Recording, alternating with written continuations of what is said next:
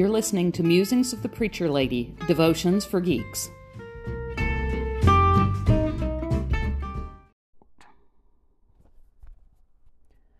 Good morning. This week's devotion is Suffer the Little Children. In the past two days, I have read two news stories that have deeply upset me. It makes me wonder not only how did we, we as a society get to this point, but also what can we as Christians do to make things better? I'm going to start with the scripture before I get to the news that distressed me so. I will be reading Matthew 19, 13 through 22, and usually I prefer the NRSV translation, which is what I will be reading today, because it's easier to understand. But when the scripture popped into my head, it was the King James Version that made me think of it. In the NRSV, where it says, Let the children come to me, King James said, Suffer the little children to come to me and it's the suffering of children today that made me gravitate to this verse. Listen to Matthew 19, 13 through 22. The children were being brought to him in order that he might lay, lay hands on them and pray. The disciples spoke sternly to those who brought them. But Jesus said, Let the children come to me, and do not stop them, for it is to such as these that the kingdom of heaven belongs. And he laid his hands on them and went his way. Then someone came to him and said, Teacher, what good deed must I do to have eternal life? Then he said to him, Why do you ask me about what is good? There is one who is good. If you wish to enter into life, keep the commandments. He said to him, Which ones? And Jesus said, You shall not murder. You shall not commit adultery. You shall not steal. You shall not bear false witness. Honor your father and mother. Also, you shall love your neighbor as yourself. The young man said to him, I have kept all these. What else do I still lack? And Jesus said to him, If you wish to be perfect, go sell all your possessions and give the money to the poor, and you will have treasure in heaven. Then come, follow me. When the young man heard this word, he went away grieving, for he had many possessions.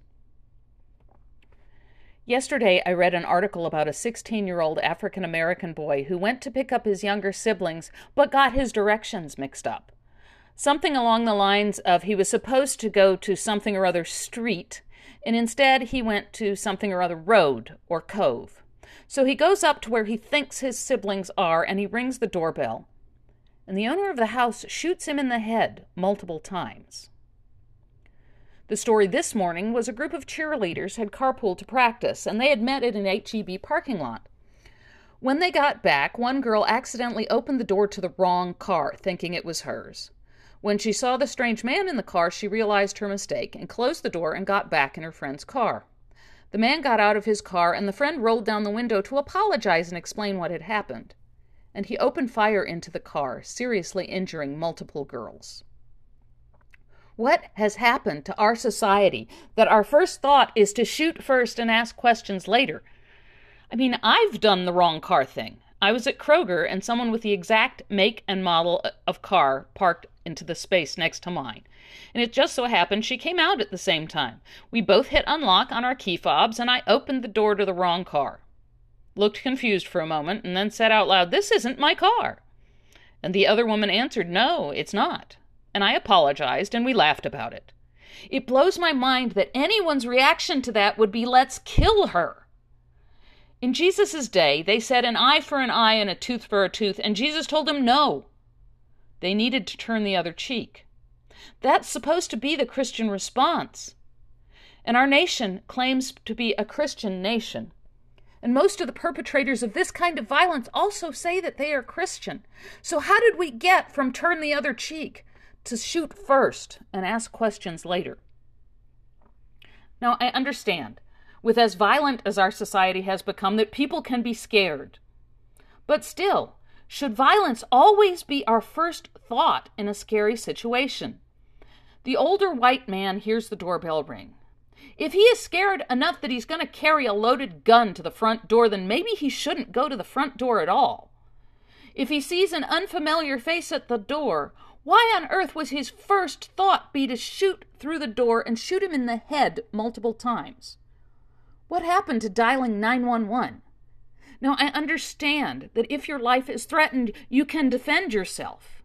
But this man was safe inside his home There was no reason for this violence. There was no reason for him to try and kill this stranger. In the case of the cheerleaders in the car, the man was definitely in no danger. Worst case scenario what if she was trying to steal his car? She had gotten back out. Call the police. Report it if you think she was trying to do something wrong. What on earth could make someone think that the proper response to a teenage girl opening the wrong door is to try and kill her and her friends? How did we get here? And more importantly, how do we fix it? I have heard people say that we must be close to the second coming because our society has fallen so far. Well, even if it is, would Jesus want us to just sit by and say and do nothing? I feel like I've been pro- proclaiming this for so long. But what happens if we would all get together and say it together? Maybe we would be loud enough to get through to some people. These are God's children.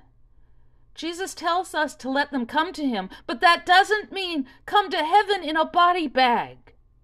Violence is not okay. Killing is not okay. Pulling a gun on anyone, especially a child, is not okay. Somehow, we need to help people understand that there is a better way. That violence is not going to make the world less scary. Violence is not going to make the world more safe.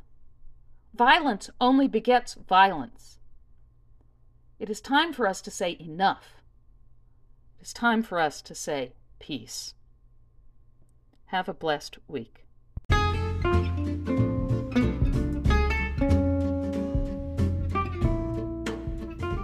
Thank you for listening. Don't forget to subscribe to this podcast and check out my YouTube channel and join us at Geeks of Faith on Facebook.